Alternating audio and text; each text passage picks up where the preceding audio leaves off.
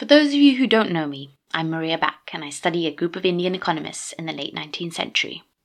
When I started on this relatively untrodden path some five years ago or so now, I used to get some rather odd looks, and some dared to ask the oh so uncomfortable question but why and how did you end up there? Part of why I remember these moments so vividly must be my insecurities playing up. As a young female scholar, it's not always easy feeling confident and comfortable in academic settings. But as I sat at my alma mater's graduation ceremony last year, this time on stage as a professor, I listened to one of our honorary degree recipients' speech. I wish that you will remain curious about the world in which you live, that you will continue to ask questions, you will continue to want to know what is going on, and you will want to explain what you know about the world to other people, because it is both asking questions and, and, finding the answers and sharing those answers that I think is so important to our societies. And I also hope that you will have a deep interest in one or in many things, something that really seizes your attention, that you want to know more about, that you enjoy doing, that helps you to enjoy a full and satisfying life. My own particular interest has always been history. From the time I was quite young, I remember being interested in the past, interested in stories about the past.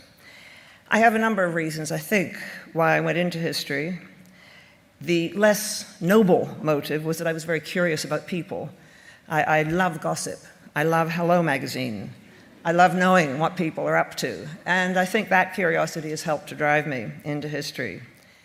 I wondered in that moment whether her curiosity made her one of the first to read and analyze female voices of the Raj. Did her curiosity make her look outside the box?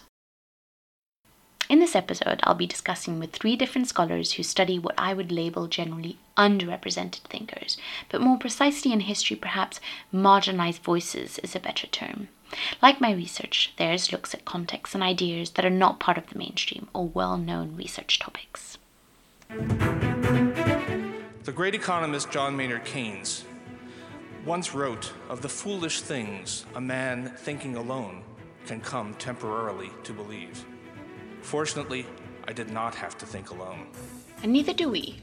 Welcome to Ceteris Never Paribus, the History of Economic Thought podcast, where all other things are never equal.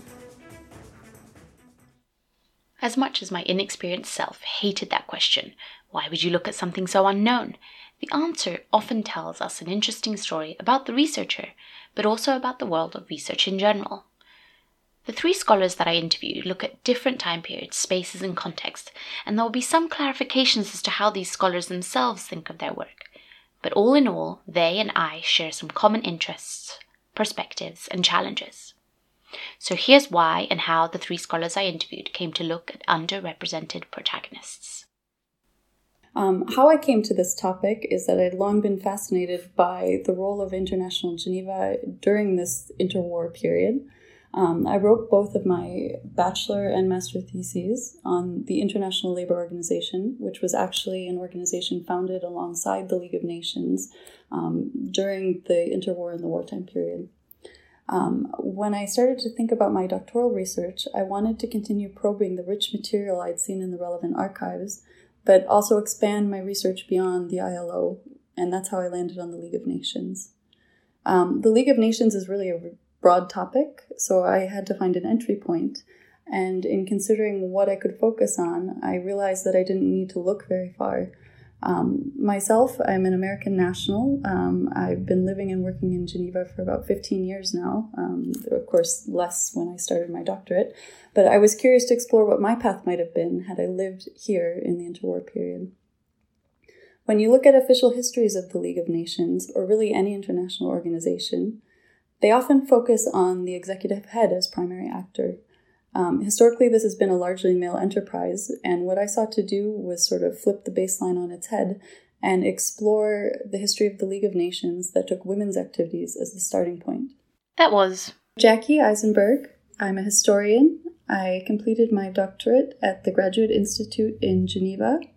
Um, and today I work as responsible for university engagement at the World Economic Forum. My doctoral thesis was titled American Women and International Geneva, 1919 to 1939, And broadly, what I looked at was the influence and activities of American women that wanted to be involved with the League of Nations. So, this was an entity that existed before the United Nations, um, looking specifically at that period of 1920 to about 1940. My name is uh, Gerardo Serra, and I'm a presidential fellow in economic cultures at the University of Manchester. How did you how did you come to focus on the on on these kinds of underrepresented areas or people? Um, what made you choose that? Well, I mean, when I was when I was an undergrad, my my favorite subjects were basically economic history, development economics, and history of economic thought. And then when I took a course in African economic history during my master, I just fell in love with the idea of studying uh, Africa and Ghana in particular. And uh, what I wanted to do was to combine something which was about deeply um, embedded in African history, but also looking at the history of economics. So I just put the two things together. Yeah, that, that's all that there is to it, really. yeah, no, it's it's a good answer. I think my my answer is very similar. it's it's it's being fascinated by a part of the world that is really interesting. For me, it's India. For you, it's Africa. And then and then this idea that you know history of economics is a really interesting field to study. My research focuses primarily on the history of economics and statistics in 20th century West Africa. What I wanted to do, um, what I'm trying to do, is to treat Africa not simply as a net importer, um, let's say, of economic ideas and statistical practices, but, to use uh, Helen Tilley's expression, as a living laboratory where these ideas and practices acquired a life um, of their own.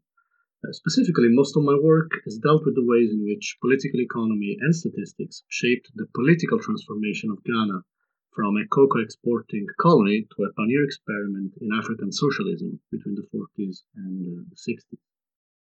Yeah, so of course there is a there is a much longer version of this story, but to give you, I think to give you the more uh, like shorter or concise uh, uh, story would be like uh, so I uh, I got interested in essentially studying how you know what was happening in terms of um, modern uh, economics and how those concepts and all were being viewed in India. And and I so I figured that the start in a sense the starting point would be 19th uh, century India and that is how uh, I kind of you know in uh, accidentally uh, came across uh, this this very famous uh, lecture by um, well actually when I say very famous I mean in you know in relative terms um, this famous lecture by M.G. Ranade who was uh, who was a political and social reformer from Maharashtra. In, and in 1892, he, uh, he delivered this lecture called Indian Political Economy,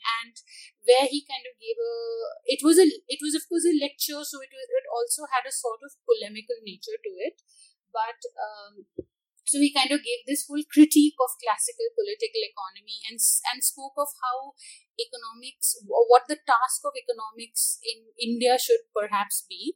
And that, in a sense, um, led to a kind of, uh, so, and of course, M.G. Ranade passed away by 1901. And I wouldn't say there was much to be seen in his lifetime in this, but it kind of influenced a generation of uh, of scholars, I would say, um, following him. And so by that i mean like in the during at least the first two to three decades of uh, of the 20th century who began to write and try to visualize what indian economics could be. And um, and so i began to focus on those thinkers. And uh, and that meant that if i had to see and also I was, I was more i became interested in the question of how was it that this that Indian economics was being played out and being understood in the academic space. And so I came to focus on institutions, and so therefore like universities at the time, and uh, and on you know textbooks written specifically for the purpose of as introductions uh, to students on Indian economics, and of course, a, and there was the Indian Journal of Economics, which was formed in 1916, and uh, simultaneous to that was the formation of the Indian Economic Association. So all these developments were taking place uh, fairly at the same time, and so I kind of decided then to, you know, focus on these developments and see what it meant for uh, Indian economics. That was my third interviewee. Sharmin Khodaiji, and I am a PhD student from the Center for Political Studies in uh, Jawaharlal Nehru University. She's also now working at the Jindal Global Law School, just outside of Delhi. So now that we've heard why the interviewees came to look at marginalized voices, look at people that hadn't been studied a lot before, let's ask why we should, in general, look at people that aren't as well known. Here's Jackie again. I thought this study could allow me to make a valuable contribution by putting two seemingly separate fields of scholarship, those of women's history and the history of international organizations, into conversation with each other for mutual benefit. I thought that mixing two fields could open up new vistas for research by challenging conventions about suitable topics and methods in each of these fields. So that's really how I came to focus on this specific framing and question for my thesis. As we heard already, Gerardo and I both put together history of economics and economics and our interest in the developing world to produce the research topics that we look at. I think many people are are increasingly aware that um, by exploring the same stories, um, by looking in the same places, we won't really gain new understanding. So there has to be innovation. There's there's a lot of interest in in revisiting old stories, but but seeing them through new eyes, through new actors. In general, these interlocutors give us new perspectives. They're situated in different spaces, in different time periods, and have different access to information, which makes them see the world differently. So, more likely than not, we come up with different solutions that are local. On the one hand, I wanted to give a voice to the Ghanaian, to the local economists, to the local economic community as you can imagine, uh, has never found a, a real place in conventional histories of economics. So I was interested in seeing how they actually worked as statisticians, as planners, as theorists, and as policymakers. On the other hand, though, I don't want to give you the impression that my research deals with underrepresented economists only because it deals with uh, African scholars and thinkers. If anything, there are many work that are sorry, there are many um, uh, economists that pop up in my story that just happened to be there and they were traveling from all over the place. They were traveling from the US, they were traveling from Poland, they were traveling from from all over the place. And clearly that shapes what I, I think it's a very um, interesting Cold War stories, right? And um, yeah, but basically I'd say that the um, the way I think of what I'm trying to do, um, basically my focus on unrepresented or underrepresented economists, I see it as an entry point to, to look for new ways of conceptualizing what is political about economic and statistical knowledge.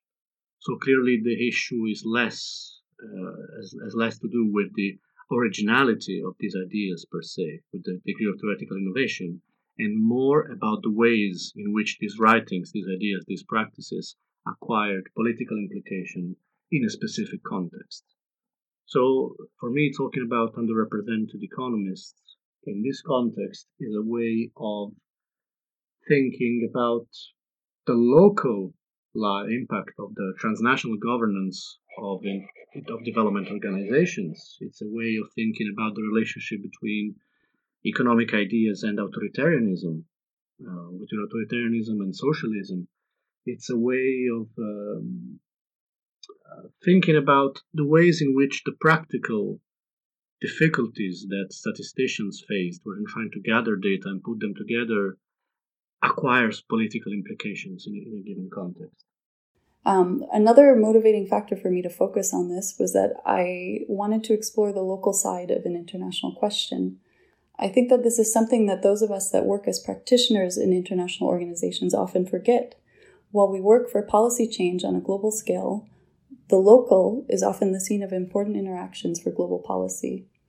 Actors are attracted to the global mission of a given organization, but generally they start to contribute through small local actions.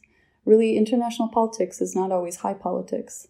Now that we've discussed why we do this, let's talk about how we do this. We're going to look at how we define our protagonists and their context, different ways to deal with their writings and ideas, and different methods we could use. So, uh, the way in which that uh, my, I see my research as being a fairly underrepresented topic is well, first of all, within India, at least when it comes to building any sort of a history of the inst- institutionalization of the discipline, I mean, like in universities and all, and especially during like you know the second half of the 19th century and and the very early 20th century primarily like the first 3 decades i would say of the 20th century there is virtually like it's very hard to find any material. So things that were written were long back and like literally like you know maybe if if you look also there are maybe a few paragraphs at the best here there.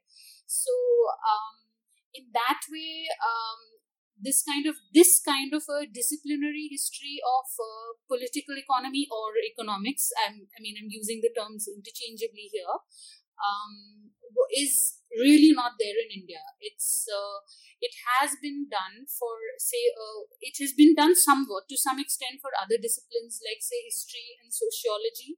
Um, I mean, I have seen um, I have seen materials on you know disciplinary histories of sociology and its emergence in specific regional settings or in uh, institutions. Uh, for example, like the Bombay University, Calcutta University, etc. So, um, and in fact, so I draw a lot of information sometimes from those sources. So, in that, in that one way, um, it is an underrepresented topic, uh, of course, in India. Uh, I mean, eh, looking at this history uh, of economics in, in this kind of way. And of course, in general, also, I would say in the larger body of uh, history of economic thought, I mean, I mean, and this, of course, the world over, I think this particular period of India is uh, is also definitely a bit more underrepresented, considering that um, there were uh, quite a few contributions coming at the time. You know, more in terms of responses and uh, critiques uh, by those thinkers. You know, from the late 19th century and the early 20th cent- uh, century uh, you know that were coming towards uh, what was what was seen as the shortcomings of classical political economy and of course here i'm i'm saying it i'm saying it more like you know from the point of view of those prota- of the protagonists from that time itself so um, so I think those responses and critiques to what they were terming as classical political economy and what they were calling like you know British Orthodox doctrine was fairly uh, significant. And so, to that extent, uh, it is perhaps an underrepresented underrepresented uh, area of research. But I would say that the uh, the this kind of the economists that I am studying in their own times were not actually marginal voices, uh, in the sense that they came from uh, they came from some of the more privileged uh, economic and social groups uh, within India at the time. They were very much all part of the university structure. They were all um, they were like appointees of um, of the of the government um, because they were all uh, because most people once they joined the universities over time it was like kind of becoming it was like we're getting like a permanent or a tenure position was equal to getting being uh, put as a being given a position in the Indian educational service. So talk, talking about these these actors then, you call them double double outsiders, which I thought was a really interesting concept. Could you just um, elaborate on what you mean by that? So I decided to call the subject of, of my study double outsiders because I estimated that they were twice removed from traditional avenues of power and influence.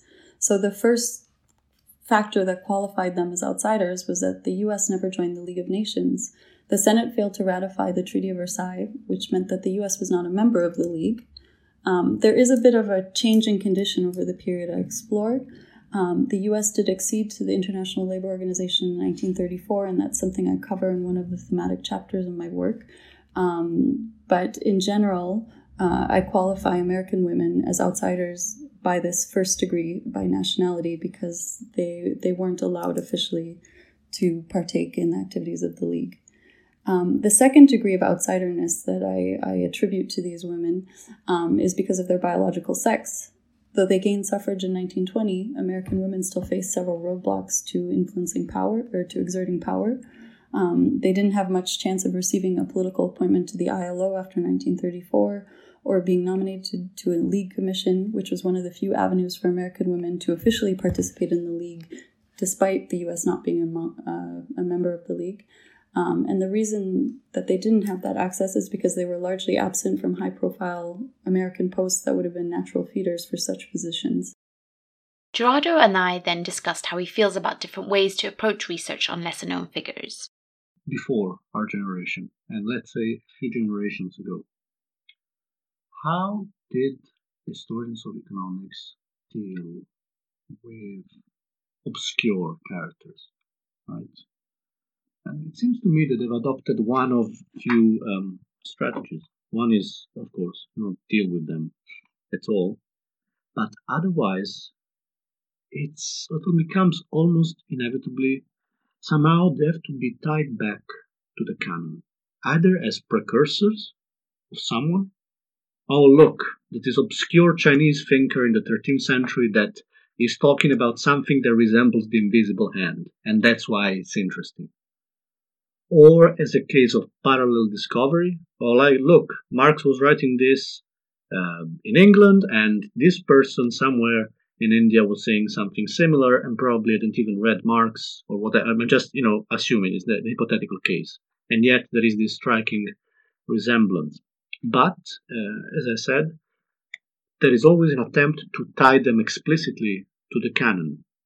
And I think there's so many other ways, right? We should stop thinking exclusively in those terms. We should go back to ask, okay, what does this Chinese thinker writing in this period tell me about the time and place he was living in? Which is how an historian would approach the question. That's why I was saying I feel much closer to how um, historians think and work rather than um, economists from that point of view. You see, you see what I mean? Yeah, no, I see. There's a there's a there's a large difference. I, that's really it's a really interesting point. It's one of the things that that, that I struggled with the most. Um, because because the thinkers that I looked at uh critiqued the canon um, variantly. like I mean, mean, mean, really quite. Um, that that's why they started in Indian economics. You know, a, a different school of thought because they thought they they believed that, and these two particular Indian scholars believed that the European political economy just could not explain the Indian context, and so for me it was kind of. I mean, I was kind of forced to get them to kind of butt heads with the dominant what i call the dominant idea of development because that's what their one of their main goals um, was but it's true that then i do also do um i i because I, I guess part of you know yeah i think i think we do do that and part of the reason is because it's so hard to move away from thinking about the dominant ideas of of whatever. But at the same time and this is and this is kind of my approach and this is where i do do stuff what i, I do uh, say things like uh, this scholar was a predis uh, a, a, precursor to Amartya Sen's theory for example. And and and a i know that that also pleases the audience that i'm writing to especially if i'm writing to an economic economics audience whether it be history of economics or, or economists um, but I, but but more than I'm not doing it because I want to speak to the canon and because I want to then feed this this canon. But actually, I find that inter- I find it interesting for many different reasons. One being, um, by placing these underrepresented individuals into the dominant debates around, for example, development or economic growth, etc you are you giving agency to figures that have not had agency before, have not had a voice, etc. Which I think is a is a is a I mean it's a political project for sure, and I think part of my part of the reason I do the research I do is because I think this is important, right? Just like I think scholars who look at um, female economists in history of economics are, are are are engaging in a political project. They're activists, right? Um, and then so that's one thing then secondly i think it's by putting them in conversation with these dominant figures we're saying look they actually can speak at this level of intellectual curiosity creation etc right so they aren't they they they aren't inferior. Um, yeah, but then at the same time, I think this stands in a, at least for me, uh, the issue is a bit more problematic. It's true that you are making them visible to a specific scientific community, and in order to do that, of course, you have to um, speak a certain language and somehow. But at the same time, the relationship with agency is a bit is a bit more problematic because on the one hand, you are empowering them by making them visible, but on the other hand, you are disempowering them by bringing them back into this rather than understanding them not on their own terms, but you, know what I mean, right? Then the question would become internal, would become about how these people chose to relate to the canon. You, you see what I mean? In that context in which they were operating, which is a slightly different um, approach I think, rather than just finding. And I'm not saying that's what you do. I'm saying that's what lots of people have done in the past, rather than finding analogies or similarities between Adam Smith or Mark, between people within the canon and people outside. So again, making the canon the only justification for studying um, this kind of um, this kind of people. In a slightly different context, I remember having a similar conversation with some students of mine a few years ago, and the discussion was about um, Thomas Sankara, so the revolutionary uh, president of uh, Burkina Faso. He stayed in power you know, only three years before 87. And of course, in the in the global imagination, Sankara is the African Che Guevara, right? And a big part of my of my students were like, "Yeah, that's great," you know. They thought this was empowering. But then there was actually a Marxist in my class who said, "No, it's not, because you're still imposing another metric. You're still accepting his contribution only as far as you can link it to something else, rather than, you know, maybe it was someone else. Why do you need to invoke someone else's name to empower a specific historical figure, right? There is something uh, almost disempowering about that. The need for an external reference that might legitimize or legit, you know, you see what I mean? I don't I don't see that's the what it is. So um what I do or what other people do when they necessary so some people will well that's that that was that's why they'll do it. They'll they'll link it back to the canon in order to get listened to because then they the, the ideas disseminate further and so on and it's more interesting. It's like saying, you know, I'm friends with so and so, you know. exactly. yes. Right? And that's a way to legitimize yourself, right? Um so of course I, I think some people may do it like that and, and perhaps a lot of the time subconsciously. But for me, it, that's not what I'm doing. I'm doing it because that is their context, right? so a yes okay i said you know it does it does give them legitimacy that they are able to talk to these um to these scholars that we you know just automatically think are good but it's also they are in that context right so one of the one of the things that i figured out doing the research uh, that i did in my phd was that the, the these scholars were just thought of being cop of European thought. So it's just they were these recept- receptacles that just kind of absorbed um, information. It's a bit like how we look at, you know, traditional teaching is a bit like that too. We assume that we as professors are just going to put like information into these cylinders, which are our students, and then they regurgitate it later for the exams, and that's it. Whereas now we're starting to realize ah, that's not really how the process of learning actually works.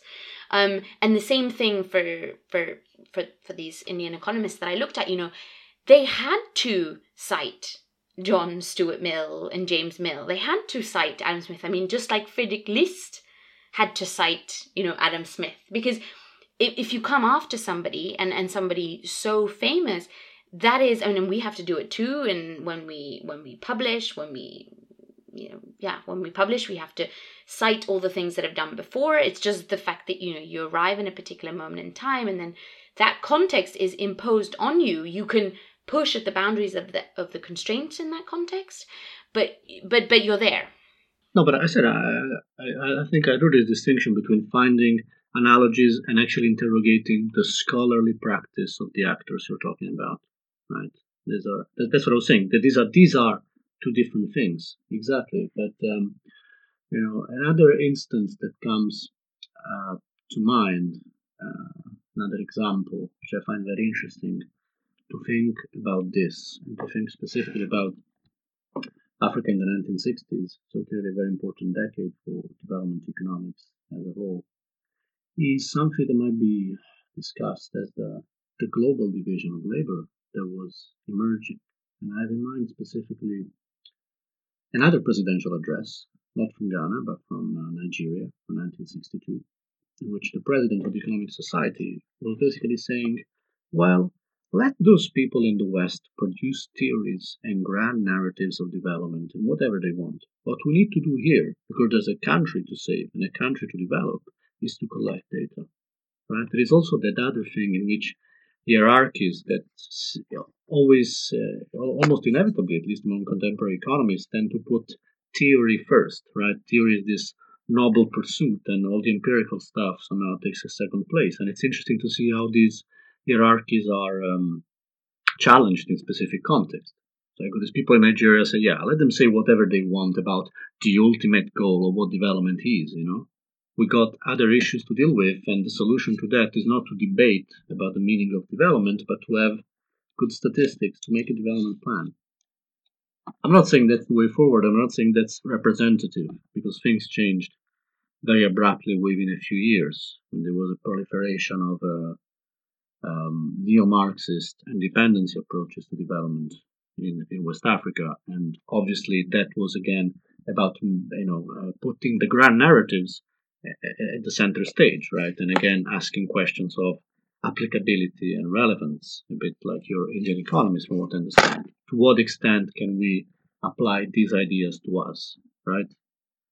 Discussions about class formation or the existence of uh, classes in, in pre-colonial Africa, and uh, yeah, that's actually something I like to work on in the future. I've always been fascinated by the fact that one of the most influential centers, let's say, not not school, not a school necessarily, but a group of people interested in Marxist political economy in Nigeria was at University of Zaria in the deep um, north. And I've always been fascinated in understanding how um, Marxian and Islamic traditions of economic thinking got along in that period. I don't think it's been. I mean, there is there is, there is some literature on this part of the history of Nigerian Marxism, but surely there's more that could be done about it. I'm also not particularly interested in the question of originality, right? I choose the economic ideas I study because they help me understand the political context, right? It's about this two-way exchange between the political and economic order that really interests me. So the question of originality is not is not relevant for me. It's one that I uh, that I tend to avoid, and I think it helps to avoid precise. It, it helps to you know to to to to skip it precisely because otherwise you get stuck into this kind of conversation. Why should we read these guys when we have Adam Smith and Marx? I'm that's not necessarily the point, right? So it's about interrogating other reasons as to why you should read economists in the first place. Not to find uh, snippets of uh, a truth that can be mobilized in other contexts, but to understand, well, maybe to understand what Foucault called regimes of truth, right? So regimes of uh, truth that apply to specific times and places, and see what is the actual place of these actors, of these voices, in shaping this context, that particular context we're interested in. I then asked my interviewees about the methods they used. I think it's a tricky question when it comes to this idea of looking at prosopography.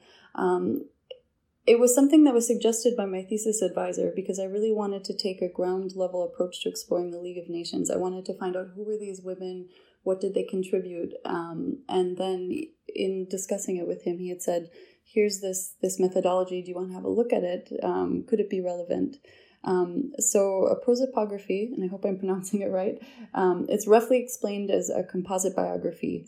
Um, and I found, as anyone who ends up looking at my thesis will see, that it was not what I ended up doing, but I found the method to be quite invaluable because the idea is that you're sort of taking, my interpretation of it is that you're taking what you know about various actors and trying to put them together to see what was the typical case. And with this question of American women in interwar international Geneva, um, so little was known about many of the actors that even just delving into the details of who these people were and what they contributed um, unearthed other stories. So the I guess the headline level summary of how did this influence my research would be um, it gave me great ideas for how I approached my research, but at the end of the day, it was not one that I ended up completing, that I ended up using. Um, but I would say that you know going on the quest to a prosopography is is quite um, quite useful for anybody who's looking at an alternative interpretation of a story. Um, because for me, in my case, it helped me unearth actors that I, I don't think anybody um, had thought to write about in relation to this question of American women and the League of Nations in the interwar period. So it's almost like it was a first step to understanding who you could focus on and and unearthing a story that wasn't there before. Exactly, exactly. Because in order to to form this this, in order to work towards this baseline case, I had to go deep into the details to find out, you know, who these women were, where they came from, and where they were acting. Um, and that set me off on quite a um, ground level, almost minute micro um, level approach rather than looking at broad policy trends. Um, I looked at those in parallel, but it was really sort of an unearthing of, of the figures that were active in the first instance. Right, because what you then go on to do is, is as you say, much more micro level, contextualized, um, kind of you you you you're historicizing these figures, right? You're adding depth and and and voice to these actors. Exactly. At least for me, an important part of the, of the issue has to do with embracing a more holistic view of what the history of economic thought in non-Western context might might look like. What do I mean by this? So, uh, admittedly, even in, uh, if you allow me to use this expression, mainstream history of economics, there's been somehow somewhat um, an attempt to shift away the focus from what economists think to, say, the economic ideas of ordinary people. And I'm personally very sympathetic to the idea that the history of economic thought should not be confined to professional economists, however you define that, which, right, sociologically speaking, even in the West, is a very recent category. Um, at the same time, we should also think of the specific limitations and opportunities, depending on how you look at it, that the actual evidence um, indicates. So, for example, if you want to write a history of uh, pre-colonial African economic thought, well, of course, you need a radically different approach because written sources are going to be scarce. And this emerged very clearly from a series of conversations I had a few months ago in Nigeria, where I saw, where I saw, where I met a group, a generation of young scholars that is producing histories of pre-colonial um, African thought on the basis of proverbs and other oral sources. And uh, I must say, in, in recent times, the last thing that truly excited me historiographically speaking, when it comes to this, is the work of uh, Rhiannon Stephens. Uh, she's an historian of what is today uh, Uganda at Columbia University. So I doubt that she considers herself a historian of economic thought, which is interesting in itself. And I also doubt that so-called mainstream historians of economics are reading her work. But what she's doing, I find it is truly amazing because basically she's reconstructing the history of concepts of wealth and poverty and how they relate with other issues like motherhood, for example, in eastern Uganda over a time span of 2,000 years. And the way in which she's doing it is by combining uh, very different things. So there is, the, for example, there's insights from, uh, well, Reinhard Koselleck's vision of conceptual history, but also lots of ethnographic, linguistic, archaeological sources and methods. I find it really, really exciting. So if you ask me, well, how do you want the the future of the history of economic thought in only non-West in non-Western context to look like? I would tell you this is one possible direction, one in which we are not crippled by the difficulties we faced, but rather enriched and forced to push it forward in other direction to take on board um, all sort of methodologies and all sort of sources to produce something that is really, really, really rich Finally, an important thing to understand and identify is the constraints that our lesser known protagonists encountered because of their marginalized position and because of the political context and socioeconomic context that they found themselves in. and this creates difficulties for the researcher. Um, because I, I took on this framing of the double outsider, it means that I posited there was a greater degree of informality to what they were doing and where they were acting. So this did impact how I, I conducted my research. Um, it meant I had to locate traces in the official records and to read between the lines to uncover the true contributions of these women. Um, mundane documents like personnel records um, and committee membership listings from private organizations helped to identify the subjects of my study and to draw the narrative. Um, and where things were available, contemporary journalistic accounts and personal letters ended up giving more shape to the story. Um, I really felt as I was conducting this research that it was a puzzle. I consulted archives in the first instance in Geneva, but also more widely in Switzerland, um, elsewhere in Europe, and in the US to complete the narrative. Um, I think one of the things that was quite gratifying is that you could often, in undertaking this multi archival study, get part of the story in one archive and complete it with a copy of the document or the response to the letter you'd seen in one archive in a different repository. Um, it was also fascinating methodologically to see that through this multi-archival study, you can really uncover the biases and gaps of the people creating the archives, um, as well as of the archives themselves and how they, they curate the collections. Right, there's some biases in in the way that the archives are curated because these these people are double outsiders or marginalized or whatever word you want to use. Exactly, um, and I think there I would draw upon my experience. So before I um, started my doctorate alongside my master's, I, I worked as an archivist in an international organization for a period.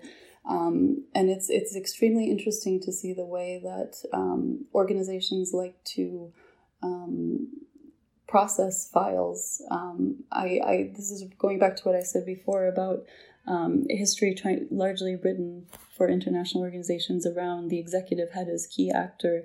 Um, you really see that in the way that the, the the archives are constructed in many organizations. That there are specific series dedicated to the the upper management, but um, when you're looking at sort of the more workaday workers or contributors to um, commissions or like bodies it really it really takes a bit of digging and an understanding of the way the archive is is constructed to find the right evidence.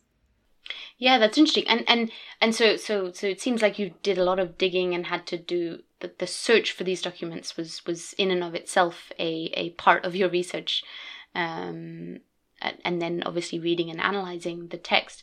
But did you find did, did you struggle with the lack of um, sources that, that there are because these figures are less known? Yes and no. I mean, I really saw and see my research as a starting point. Um,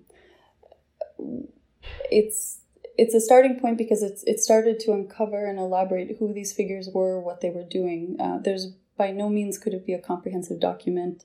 Um, I was I was frustrated because sometimes you'd see these interesting stories pop up of um, somebody who, for example, was an American woman who happened to work at the International Labor Office after the U.S. accession to the International Labor Organization in 1934, but the records that the organization retained on this person were quite sparse. You know, really basic um, personnel records, and the person was such a figure that didn't necessarily have a private archive elsewhere. Um, so you, you have a lot of questions that are raised that you you don't feel you can answer. But I think already the fact of sort of teasing out these characters and, and getting their story out into the world is already a good first step.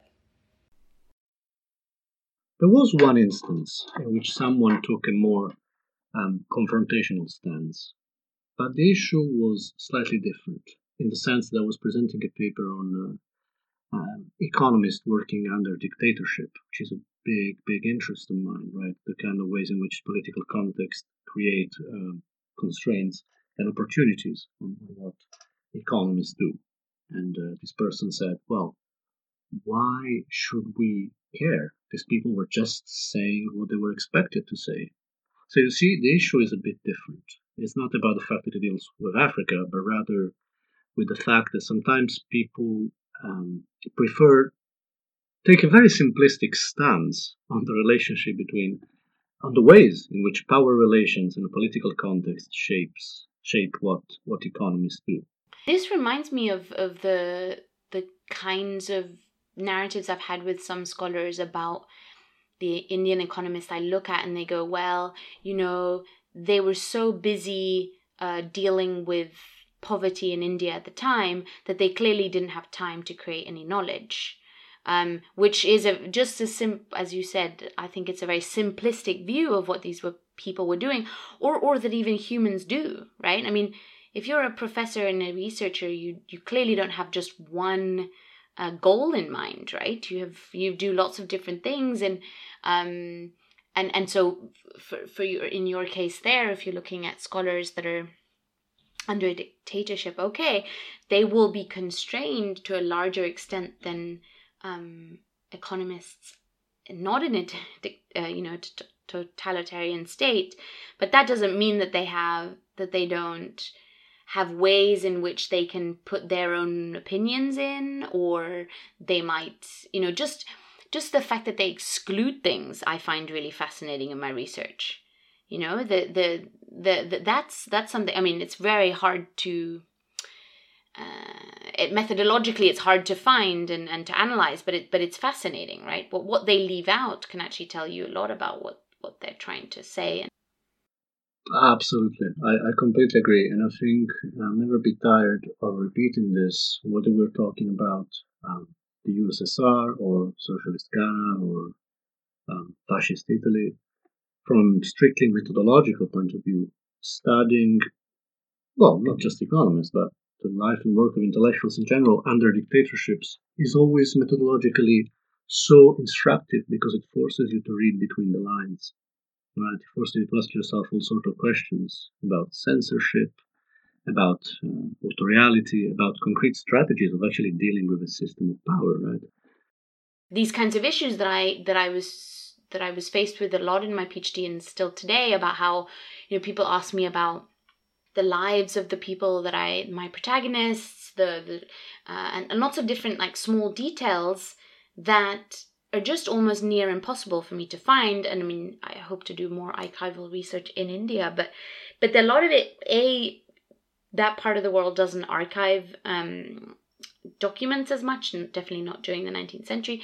And and then on top of that these figures may have been well known and they were elite in india but not quite as elite as someone like adam smith or um, karl marx or you know and so they're just not going to have as much information about them, right? And just because of the sheer fact that they are represented, they were at the time and still are, etc.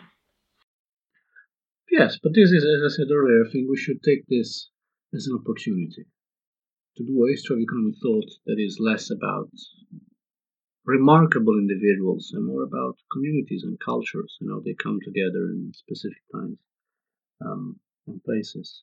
It also forces us to look more broadly I mean, I talk about my period, of yours is, is different, but certainly not look at um, newspapers, to talk to people, to interrogate sources with, with an open mind, right? Without necessarily having the obsession of looking for the imprint of the remarkable individual we want to know about.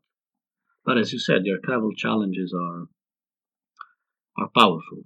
I mean, um, I spent uh, seven months in total in Ghana doing archival work, and I've encountered all sort of, uh, situations, as you can imagine. Although it must be said that uh, the National Archives of Ghana, where I did most of my research, are populated by hardworking people who tried their best in spite of government neglect and in spite of government lack of funding and with all sort of exogenous shocks that come that come their way. Um, but then again, if I if I can bring um, a personal note, perhaps.